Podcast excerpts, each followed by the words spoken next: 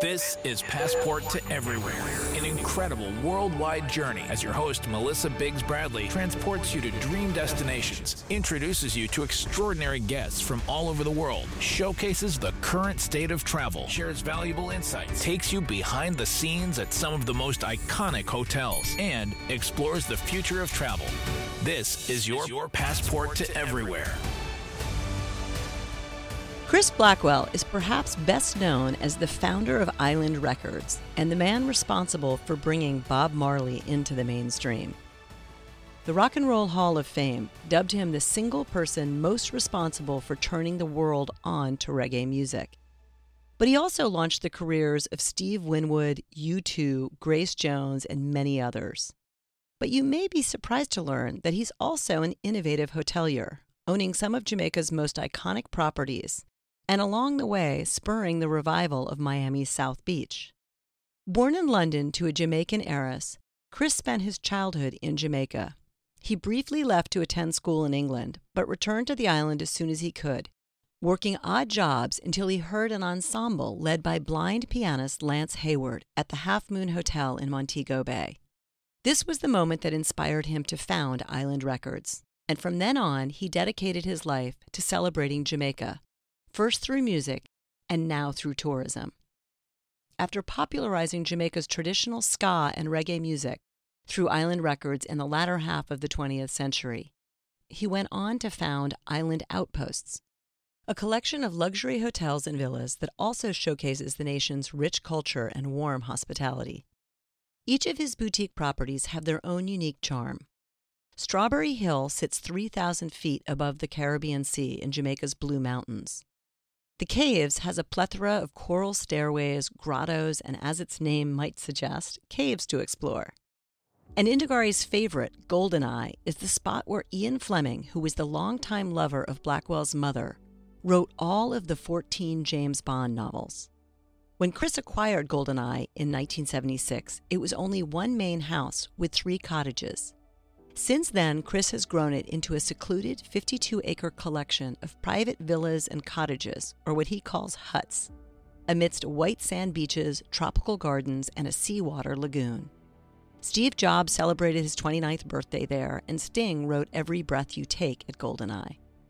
All of the properties share a laid back and friendly rhythm reminiscent of reggae music and authentic Jamaican hospitality. During COVID, Chris worked on his recently released autobiography, The Islander My Life in Music and Beyond. And I'm thrilled to have him with me today on another installment of our legendary Hotels series to discuss his robust career spanning music and hospitality and what ties all of his endeavors together his love for Jamaica. Coming up on Passport to Everywhere, we'll explore Jamaica with Chris Blackwell and stay tuned because after, I'll be answering your Caribbean travel questions. Passport to Everywhere with Melissa Biggs Bradley will continue. Follow Melissa on Instagram at Indagare Founder. Passport to Everywhere with Melissa Biggs Bradley. The international adventure continues. Hi, Chris. How are you? I'm okay. I spent a wonderful weekend reading your autobiography. Oh. Congratulations. It was wonderful. It was a really wonderful read. Thank you. So, I would love to start, Chris, by talking to you about from the beginning, growing up in Jamaica in the 1940s and 50s. Can you describe a little bit your childhood or sort of your most important memories of that period of your life and how that island shaped who you are? I was born in the middle of the sort of west end of London. And then my mother and father took me back by boat to uh, Jamaica. My mother's father, his brother, gave my mother a house as a wedding gift. It was a, a lovely house. It was called Terra Nova. It still exists in Jamaica. It's now a hotel. And so I grew up in this house. I lived there basically all the time. I hardly ever left the house. You know, I was not well as a child. I had very bad asthma. And so most of the time I was just not well, but I wasn't sort of suffering. The result was that I grew up in this house, and um, there was a huge staff of people there because of the house being big and the land being big around it. There were a lot of gardeners. There was enough land where you could ride horses. There were grooms. There were probably about 15 or 20 people who worked at the house. And those are the people that I got to know best, other than my mother, my father, and my grandmother. So most of the time I spent with the staff of that house, and I became very close with them. I used to go and sit with them when they were eating their lunch or dinner and things like that. I just sort of kind of hang around. I was probably a bit of a nuisance to them in a way, but they never treated me as a nuisance. They would sort of tell jokes or, you know, be somewhat entertaining in things. And I grew very much a great love for those people because they were they were the people with whom I spent most of my time growing up. Now, this is five to six years. This is the, the first six years I'm describing, really. Well, I'm sure, you know, a great deal of how I see life and um, how I kind of sort of became involved was because I really cared for the people who actually were staff working. I saw no no other people. I know fancy lunches, no fancy Christmas parties, birthday parties, nothing at all because of the asthma. And um, I was never at all miserable about it. I was never wishing I could go to a party or something. I, I was very much at home in in the house with the staff. So it must have been very disorienting to be sent to school in England, to go from the tropics to England, go from not being around other people to all of a sudden being in a school with with lots of other children. Well, they sent me to it was a school near uh, Windsor, uh, Windsor in England, basically on the river, and it's just about the worst thing you could do if you have asthma is to be close to a damp river and things like that. That is the, the worst period that I can think of. I didn't get on with the priests. Um, they didn't get on with me. They, I think, were happy to get rid of me. So I went back to Jamaica because I was not well there in, in England. And I was in Jamaica for another couple of years. They got me into this posh school, which was called Harrow um, which is, you know, one of the two best schools in, in London. So, in your autobiography, Chris, yeah. you tell a wonderful story about how you met your first Rastafarian. And though you'd been raised to be afraid of these people that you didn't know, particularly this the sort of a Rastafarian at that point, what people assumed they were. But he helped rescue you and your friends. Can you share that story and, and what it means to you? one day I went out on a, a, boat. This is now about 17 or 16. And I took two people with me, an English guy who was in Jamaica working with the Jamaican regiment and a Jamaican young lady. And I realized that I'd run out of gas. I was out at sea and went towards the land. And then the last bit of it, one had to sort of get out of the boat and pull it in onto the beach. I said, Well, the only thing I think we should do is we need to just maybe lie on the beach as it was pretty much dark by then. And I'll get up early in the morning and I'll walk along the coastline. So I walked and walked and walked. Eventually, I came through into a little beach, but I was still really desperately thirsty. And then there was a hut, and I saw a hut, and I called out, and a guy put his head through the window. And that was very scary because at that time, people of the Rastafarian religion were treated very unfairly. The government gave them a bad time, the people gave them a bad time.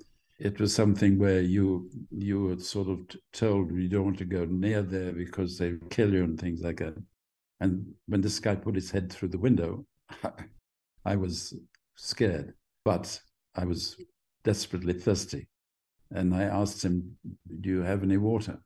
He walked down and he had a little bowl of water and he was just so gentle and kind and everything. It was just totally the opposite of what i thought. I i, I was terrified when i saw him there. And here was this person who would just come down and the way i felt about it was save my life to the degree that i felt confident enough to ask him could i just come up and lie down in his hut just for a little bit and he said yes and i fell asleep and I slept for about three hours. And when I woke up, there were four or five Rastafarians sitting around, all with their Bible. I found that the, the people were different, how kind the people were. From then on, you know, I was very supportive and very keen on and very wanting to help. Yeah, and it clearly allowed you to have a kind of a relationship with Jamaica and also with the musicians later, with people like Bob Marley to be able to understand that music and bring it to a wider audience. Yeah. And so, how did you ultimately decide, Chris, to pivot from music and then end up in the hotel industry? I guess it would be, this would have been about 1979. So I'm a lot older by then.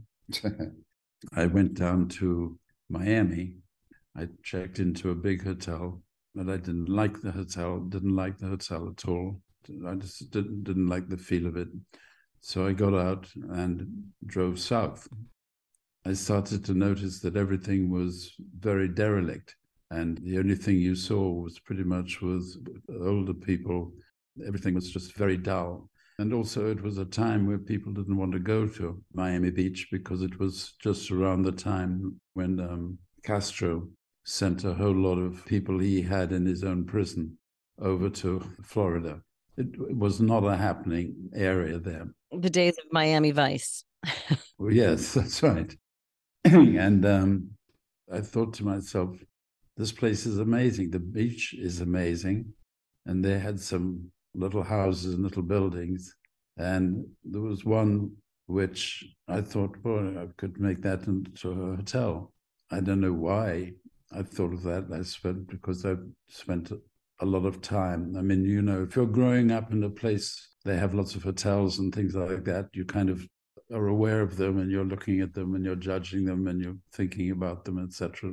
I saw this one place, and um, I thought I'd buy it. Was that the Tides? No, the Tides was the last one. And, uh, the first one I bought was called the Marlin. It was a dump, by the way. I liked the feel of it for some reason. I don't know why, but it was a dump. And there was a woman there, Barbara Hulanicki, but I thought it couldn't be Barbara Hulanicki because Barbara Hulanicki is, you know, is a sort of superstar in England with the shops that she had. And she came in and she fixed it up and she made the Marlin the hotel in South Beach for a year or so. And that because soon after lots of other hotels came up, but it definitely started it off. I just love the hotel. From there, I sort of drifted somewhat into the hotel business. And you no, know, I stayed at the Tides and the Colony and then all of those wonderful hotels really? that you had. Yes, and exactly. I remember as you did when when Miami Beach was a dump, and then it had this really sexy moment where it was models and, and rockers and movie shoots and, and fashion shoots with the old when it was That's starting right. to kind of the art deco and the pastel colors and now it's obviously something else entirely but it was a very exciting moment. But then you took this to jamaica. So goldeneye was ian fleming's former house where he wrote all of the james bond books can you talk about what your relationship to Fleming was and if you remember the first time you went to that property? Yes, I went to it because my uncle had found him the house and uh, Ian Fleming really liked it. So he bought it. I think he called it Golden Eye from the time he bought it. My mum lived four or five miles away. They became friends. And also another reason was because Noel Coward had come to Jamaica and bought a house from my uncle. My mother became very good friends with Noel Coward, who was just the most unbelievable man. I mean, he was such an entertaining human being. I mean, he was absolutely amazing. And then he and Ian Fleming connected, of course, though he didn't like Ian Fleming's house. at all. He called it golden eye, nose, and throat. That's what he called it. And so, how did you end up acquiring Goldeneye? I acquired it because when Ian Fleming died, the house was being kept for his son to inherit. And my mother, she was looking after the house, basically. Sadly, what happened is Ian Fleming's son died. And so it came on the market. My mother asked if I would try and buy it for her because she, she loved the house and she was very close with Ian Fleming. I was a little short of cash at the time, but the person who could do it was Bob Marley because I just paid him a fat royalty check. So I knew he could afford it. And I told him that he should go and have a look at it. I wasn't sure that he'd like it or not. And that was about it. I kind of forgot about it. And I think he kind of forgot about it. But the person who didn't forget about it was the person who was in charge of selling the house after waiting for about six months and nobody really coming and buying it. He called me and said, Well, look, you know, we've got to get this done right away. So I said, Okay, well, give me just two or three days. So then I rang Bob again, and Bob had never gone to see the house. So he went to see it and he said it wasn't for him. You know, it was too posh. I said, Well, I can buy the house now. I can buy it now because my finances had recovered a bit. And so I was able to buy it. Amazing. And then how did you end up with the other two properties in Jamaica, Strawberry Hill and the Caves? Strawberry Hill, I had bought early on. I was mostly in England to try and expand the Jamaican music. I got very lucky because I I brought over a girl and she sang a song, and the song sold millions. That sort of gave me some credibility, as it were. That was Millie, right? That was Millie, yeah. I sort of found my thing running a, a record label because I, I love music. I love the musicians. I, I love the whole process. I love going in the studio. But you kept going back to Jamaica at intervals? Yes, the first hit I had was Millie, who was Jamaican, who I'd brought over from Jamaica. But then after that, there was a band called Spencer Davis Group. They morphed into a band called Traffic. The lead guitarist was the lead singer, was the lead keyboard player, was the lead organ player.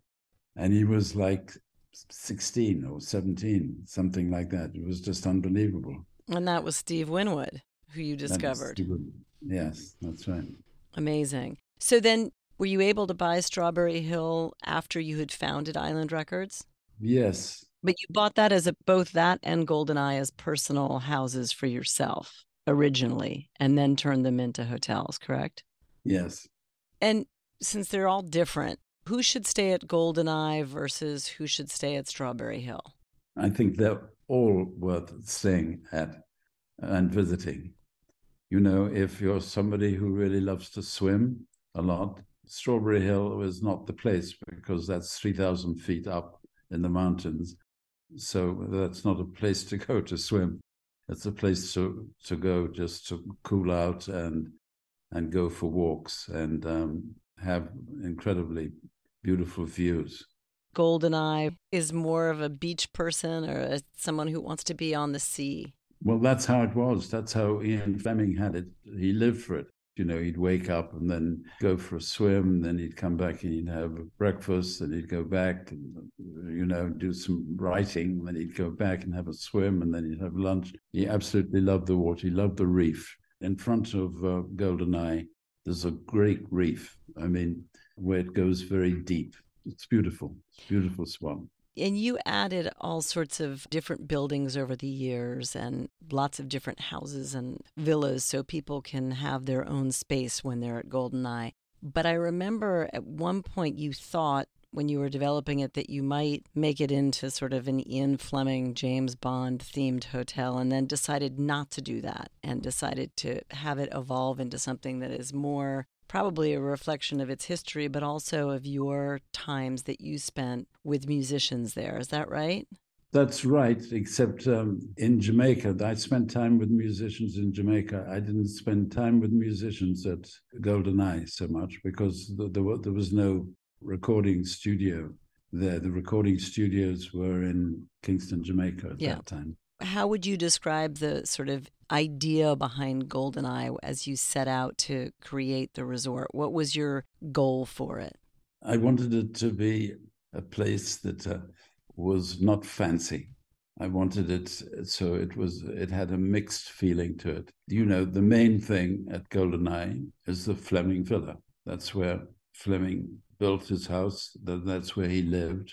So that house is really the main house at Goldeneye. So I had built there with different houses, small houses, you know, on the beach. And what I did was I put um, 20 of them up for sale. So that's really how I started the GoldenEye Hotel in a way. So financing of it was me building the houses, and then, but then when people bought the house, I recovered my finance and we could build more.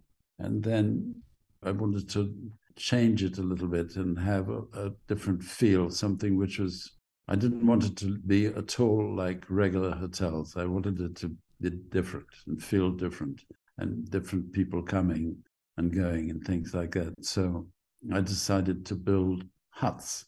And, you know, I was advised that that was a very stupid idea, that if you're already building houses, I decided, anyhow, I'd go ahead and build 30 huts.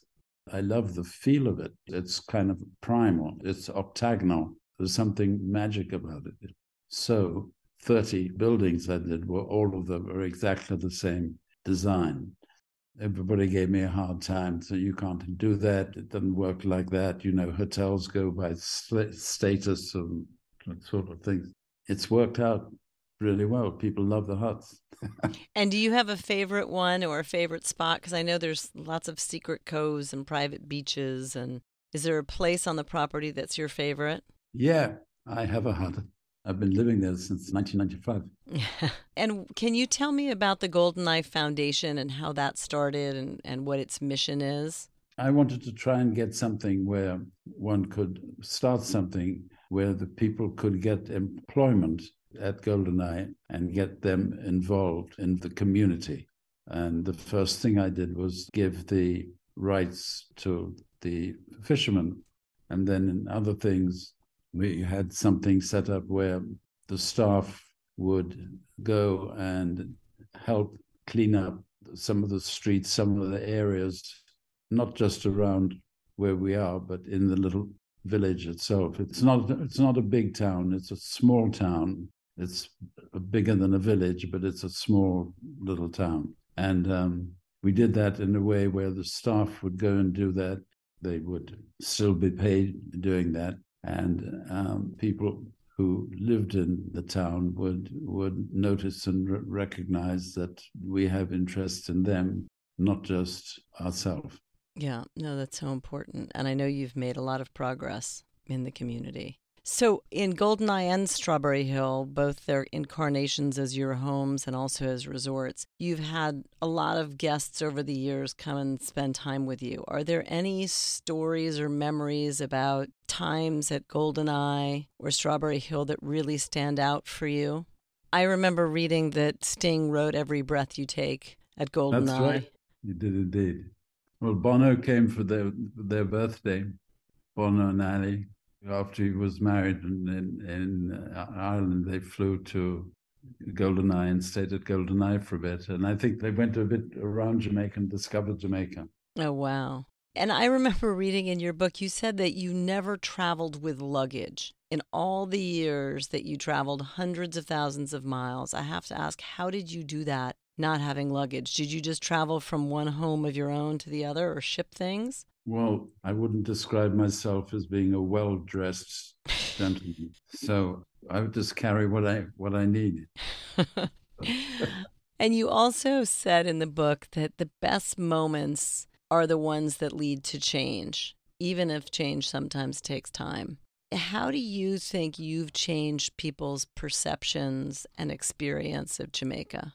Well, I, I love the place. I believe in the people. Jamaica has made me, whatever I may be, all my time, that first five years was Jamaican. And I know in the book you talk a bit about the role of luck in life. And there's one point where you even mentioned that you consulted a card reader when you were deciding between pursuing a career in film or in music. But ultimately, what are the lessons? And you've spent a lot of time reviewing your life to do The Islander. What do you think the the lessons are that were the key to success in your life? Listening to people, listening to people of all walks of life, not just teaching, but just listening to people and communicating with people. I think that I have no education as a, I, you know, I have not passed one exam in my life. It's not something that I'm proud of, but it is something that is the case. So I've sort of lived very much on my instinct and on my feel for people. I don't know how or why, or but that's just been it. I'm just interested in people. You've had a remarkable life. And thank you for sharing the things that you love from music to beautiful locations and hotels and the warmth of the people that you've gotten to meet. It's been really a pleasure talking to you, Chris. Thank you so much. Oh, thank you. All right. All the best. Thank you to Chris for joining us today to speak about how he brought Jamaican reggae music to the world through Island Records and is now bringing travelers to Jamaica via Island Outpost's beautiful hotels and villas. Stay tuned because I'm about to start answering some of your Caribbean travel questions. Share the show. Find more episodes of Passport to Everywhere with Melissa Biggs Bradley, streaming now on all podcast platforms. The journey continues. You're listening to Passport to Everywhere with Melissa Biggs Bradley. So, this week we have our Global Experience Director, Catherine Nathanson from Indagare, joining me for another session of Ask Melissa, in which we're focusing on the Caribbean. Melissa, thanks for having me this week. I'm excited to talk all things Caribbean, especially as it has started to get quite cold here in New York.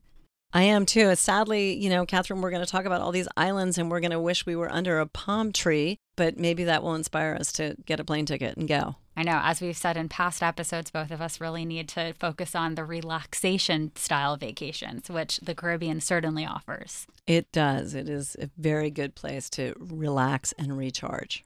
Inspired by Melissa's conversation with Chris Blackwell on Jamaica, and with it being high season for travel to the Caribbean, we've pulled together some of our listeners' questions with some of the most frequently asked Caribbean questions at Indagare on Ask Melissa today.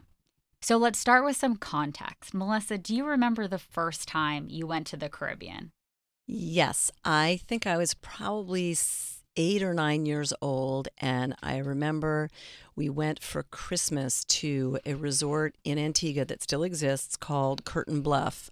My grandmother took my siblings and father and cousins and aunts and uncles, and we did a multi generational Caribbean Christmas there. And I remember it was the first time I ever had baked Alaska. So maybe I was only even like seven or eight. I, that was like the most impactful part of the whole vacation in a way was this like incredible dessert and then being on the beach every day and seeing the sailboats, which I was not allowed on. But yeah, no, I so that was my first experience. Was definitely it was Antigua when I was pretty young. And it's likely impossible for you to fully count this, but do you know how many times you've visited the Caribbean? Oh gosh, it's probably in the 30s, 30, 35, 40 times or so cuz I you know, when I was the travel editor at Town and Country, I sometimes went multiple times a year. And with my kids for many years, we probably went at least once or twice every year. So, yes, I've been many, many times. And to piggyback off that, about how many Caribbean islands have you been to? There's a company called the Travelers Century Club. It's actually not a company, it's a club. And they have a list of countries and territories around the world. In their count of the Caribbean, they count 31 islands and territories. And out of those, I've been to 17 of the 31. But if you count individual islands, which they don't do, like Mustique, which is part of the Grenadines, or Tortola and Virgin Gorda as part of the BVI, it's probably closer to 25 or 30. Okay, and now getting into traveler questions. There are so many here. Let's start with we've got kind of a lightning round going. What is your favorite Caribbean island for shopping?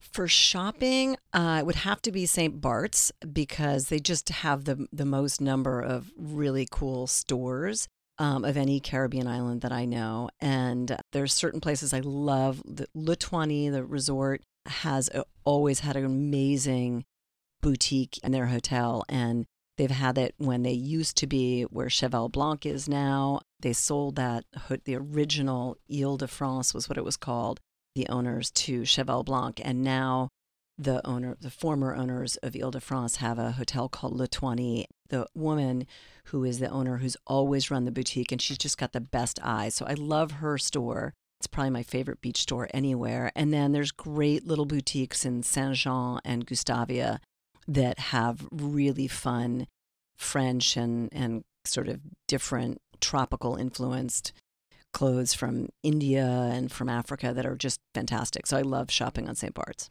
And you know, I always love to hear about restaurants. So this next listener wrote in I'm a foodie and don't want to eat at the same resort restaurant every night. What are your favorite islands for dining? Well, St. Bart's is another one that has a lot of restaurants that are outside of hotels, and it has kind of a culture for a lot of people to eat off property. So there are many good restaurants in St. Bart's. Jean Georges has one. There are lots of smaller, funky places. Sadly, one of my favorites, Maya's, closed last year. But I would say St. Bart's would be one. And then the neighboring island to St. Bart's, Anguilla, is another island that uh, has a lot of great restaurants within their hotels that are easy to get to. But they also have some individual restaurants that are really good.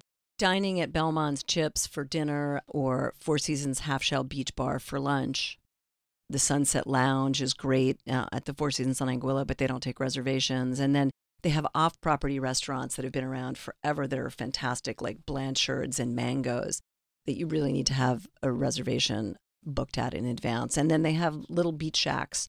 One's literally called Blanchard's Beach Shack that's great for lunch on the beach. And so I think those would be two of my favorites. And then also Barbados has a great dining culture off property as well. So I love those those islands where you can eat in the hotels, but also at, at freestanding restaurants. So, our next listener is wondering about your favorite Caribbean islands for young families. And then let's also go into your favorite for teens. Are those different? Okay, so from my own experience, yes, they're very different. Um, the things that were most important to me when my kids were really little was a direct flight. And so we did some early vacations. So I would say a direct flight and also a really good sandy beach with not a big current or tide. So, Jamaica, we had great vacations on Jamaica and in the Bahamas and in Turks and Caicos because they have, you know, the pink sand beach in, on Harbor Island was a great one with little kids. That's not a direct flight, but um, but certainly Jamaica was one, and Barbados is another that were direct flights with great beaches for young kids and great houses that you could rent. So you could you know get up early in the morning and have a kitchen. Those were things that were really important to me with really little kids. And then as my kids got a little bit older one of their favorite vacations probably was going to atlantis on nassau where we could swim with the dolphins and do all those great rides that sort of to me is a little bit one of those rites of passage sort of like going to disney world uh, with kids but for caribbean certainly atlantis and then my son was a, it was a spring break spot. But then in the teen years, I think you want a, a place where the kids can be safe and spend time with kids their own age, but have a little bit more action. So we spent a lot of Christmas vacations or holiday vacations going to the Dominican Republic and Harbor Island. We would go to a place called Casa de Campo in the Dominican Republic, which is a big resort with uh, hundreds of houses but lots of activities for teens, and they can go around on bikes or golf carts. And so there's a sense of freedom. Similarly, in Harbor Island, it's the same kind of vibe where uh, the kids have a lot of freedom and a lot of other activities, um, and a lot of, most importantly, of their peers to hang out with. And the other thing that I would say is, again, little kids, kids clubs. So hotels that have activities for really young kids, I think, are a, a great relief for parents so you get some vacation. So I think that would be another criteria direct flights and kids clubs at hotels. And, and we at Indagare have a whole list of exactly which of those resorts you can think about. So this listener just wrote in What do you recommend if I only have a long weekend to visit the Caribbean? Which are islands that have direct flights? Well, off the top of my head, some of the places with direct flights from the Northeast, because obviously from LA, you're not going to get direct flights into the Caribbean at all, but that's probably not where you're going for a long weekend. I'm going to think East Coast, some of the larger islands like Jamaica, Puerto Rico, Barbados, Antigua, they all have direct flights pretty much daily. But we have a list. If you even if you just go on Google, you can search Indagare Caribbean Island with direct flights, and we've got an article that lists all of them from airports, including Miami, Philadelphia, DC, New York, Boston. That's updated regularly, so that will give you a better idea. But certainly, I would recommend for a long weekend a direct flight and this is a great and very timely question we got. I don't want to risk bad weather over the holidays. What's your advice for great weather at Christmas? Well, one thing that I would say is just use your geography, and the closer you get to the equator, the more likely you're going to have really warm weather. And so, Barbados, for instance, is really far south. Other islands like the Grenadines, Grenada, Canouan, uh, which is a, a, small island that has a great Mandarin Oriental hotel at it, Mustique, St. Vincent. Those are all really far south, and so they tend to have great weather. Again, if you go use the corollary and you think about the Bahamas and the Turks and Caicos, unfortunately, those are much further north than the rest of the Caribbean islands. And so they often can be quite chilly still at Christmas. So I would say use geography. All right. Next, I have for you I don't just want to sit on a beach. What islands have a more cultural side or active side? This listener is not looking for a flop and drop resort. In terms of really great culture, the island that has the most interesting culture and diversity in many ways is one of the largest ones, and that's Cuba. And we used to do a lot of trips to Cuba to Havana, there's amazing arts and architecture and, and food scene and music scene in Havana. Cartagena is not an island in the Caribbean, but it's a city on the coast of Colombia on the Caribbean Sea. And that too has a really great cultural scene. Uh, in many ways, I've described that in the past as sort of like New Orleans on the Caribbean Sea, a tropical New Orleans because it isn't about a flop and drop beach vacation. And in fact, if you go to Cuba or Cartagena looking for a beach, you're probably going to be disappointed. If you want something that's a little bit more of a mix, I mean, frankly, we've just been talking about Jamaica. There's uh, a great culture in Jamaica from all of the history of, of being, you know, different trade routes and, and influences there and, and great music. But in terms of seeing sights there's Alexander Hamilton's house on the island of Nevis, I've been to. There's a little bit of culture there. And that's actually a great island for hiking. If you go hiking in Nevis, you can see some wild monkeys. And for hiking, there's great hiking in St. John or on St. Bart's uh, or in St. Lucia. If you want, those islands are really good for, for being more active. I think that's probably what I would suggest from my own personal experience, you know, for true culture and not at all beach, Cuba and Cartagena. Okay. A couple listeners are wondering about golf and spa islands. What are your favorites for golf? And then let's talk through spa.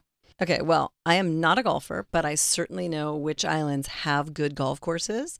And there are not a ton of them, but the best golf courses are concentrated on Barbados, there's a couple around Sandy Lane and outside of Sandy Lane at the Fairmont. The Dominican Republic has a concentration of a lot of great golf courses. It's probably one of the most renowned islands. Um, at Casa de Campo, they have two, if not three, 18 hole courses.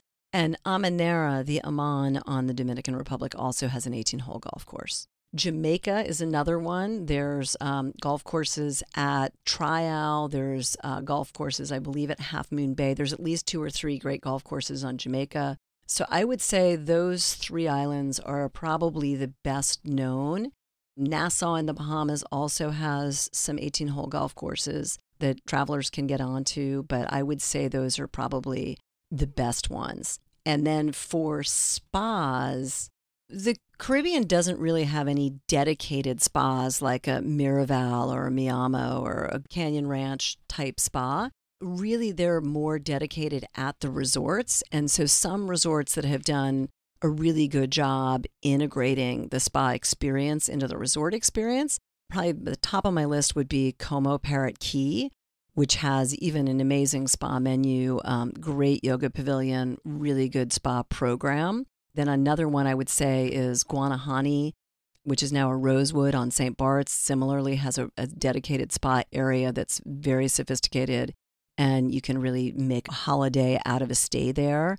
Amanyara on the Turks and Caicos is another one. You know, maybe you want to think about going to Mexico, flying into Cancun, and considering some of the places on the Yucatan Peninsula, like the Chablé, which is a dedicated spa experience. And now we've got two questions around a more private Caribbean experience. So, this person is wondering about chartering a boat, specifically a sailboat. What are your favorite Caribbean islands for boating? Definitely my favorite group of islands for boating would be the Virgin Islands. And the reason for that is you can sail pretty short distances to very different types of islands. And so you can have a great experience, fly into St. Thomas and pick up a boat, and you can sail to St. John, but then go even into the British Virgin Islands, which are very different in feeling, and they're not that far apart. I mean, you can even do a day boat trip from St. John over to Tortola or Virgin Gorda. But there are lots of small bays and smaller islands to explore. So um, not only do you have a really easy sailing experience, but you have a lot of variety without traveling huge distances. So I think the the Virgin Islands are definitely the best area to actually sail in. Similarly, you can be in in St. Bart's and go over to Anguilla, but the seas are much rougher over there than they are compared to what they are in the Virgin Islands. So I would definitely say the Virgin Islands. And then, as I mentioned, you can sail around St. Martin's, St. Bart's, and Anguilla area though they can have an awful lot of winds. And then the Grenadines are another great area. And then, of course, the Bahamas in the right time of year, more, you know, really April through June and and you don't want to get into hurricane season which starts in August, but there's gorgeous sailing around the Bahamas. Okay, and now we have best islands for renting a house and then we have somebody wondering about your favorite private islands. Maybe they're the same? So, best islands for renting a house, I would say, are the ones that have a lot of great house rentals and the infrastructure for it.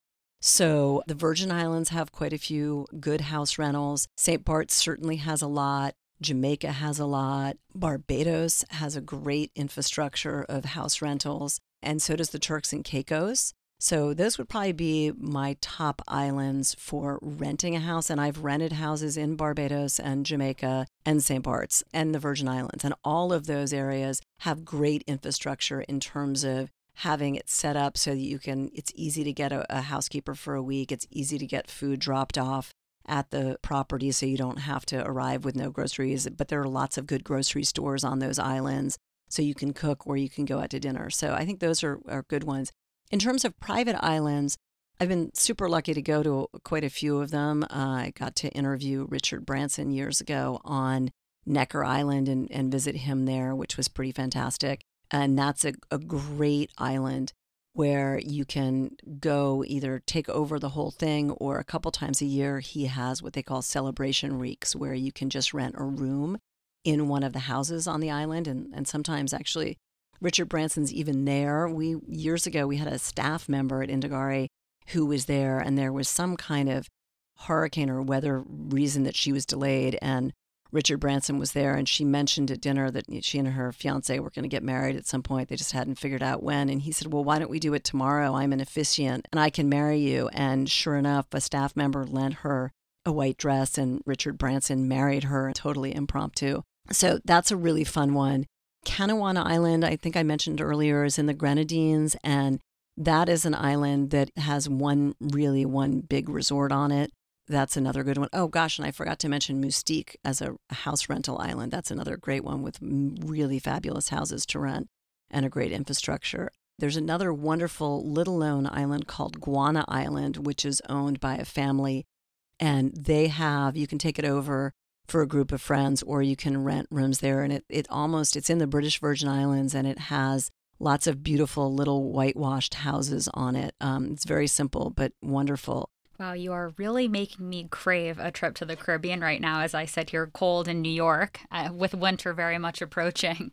So, this next question we have, shifting gears, somebody wrote in My daughter wants to get married in the Caribbean. Do you have suggestions for a destination wedding? Yes, I've actually been lucky to attend a couple, and um, but I and I go back to sort of the same criteria that when I was mentioning islands that are great for renting houses are ones that have the infrastructure. They're you're not inventing the wheel. There are a number of islands where they have a lot of weddings, and that means they have the infrastructure and the know-how how to do it. Barbados is one, and they also have a lot of different places for guests to stay at different price points.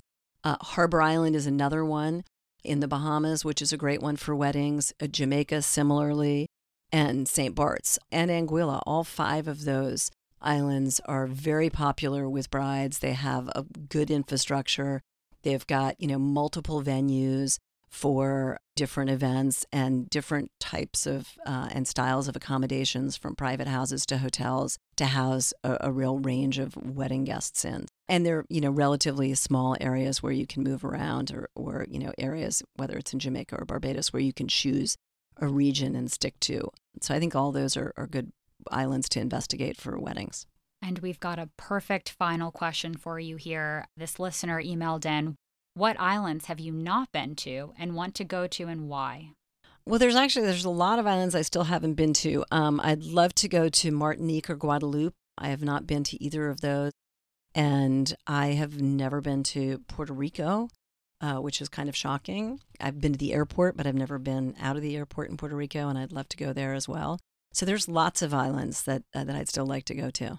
Wow, Puerto Rico, that is a surprising one. You'll have to go. Well, thank you, Melissa, for another incredible session of Ask Melissa. I've learned a ton, and I'm sure our listeners have too. Thank you, Catherine. It's been fun and, and I hope uh, educational for people. And if you've got more questions, if I didn't answer something, and you still have a question on the Caribbean, send us an email at passport at SiriusXM.com or you can DM me at Indagare Founder on Instagram or call our line and, and leave a question, and we'd be happy to answer it in an upcoming episode. All right, thanks, and see you all next week. Thank you for tuning in to Passport to Everywhere this week. Huge thank you to Chris Blackwell for joining us today. To learn more about the Island Outposts collection, visit islandoutposts.com and follow the collection on Instagram at Island Outpost. Coming up on the show, I'll be speaking with conservationist and filmmakers Beverly and Derek Joubert, as well as Jessica Nabongo, author, travel expert, and the first black woman to visit all 195 countries in the world. Plus, Patricia Schultz, author of 1000 Places to See Before You Die, and her new book, Why We Travel 100 Reasons to See the World, to talk all things bucket list travel and Dr. Tonya Matthews, the CEO of the new International African American Museum, opening in Charleston, South Carolina. In the meantime, please call with your questions and leave a message at 646 535 7297 or send us a note on Instagram at Indagare Travel or write us an email at passport at SiriusXM.com.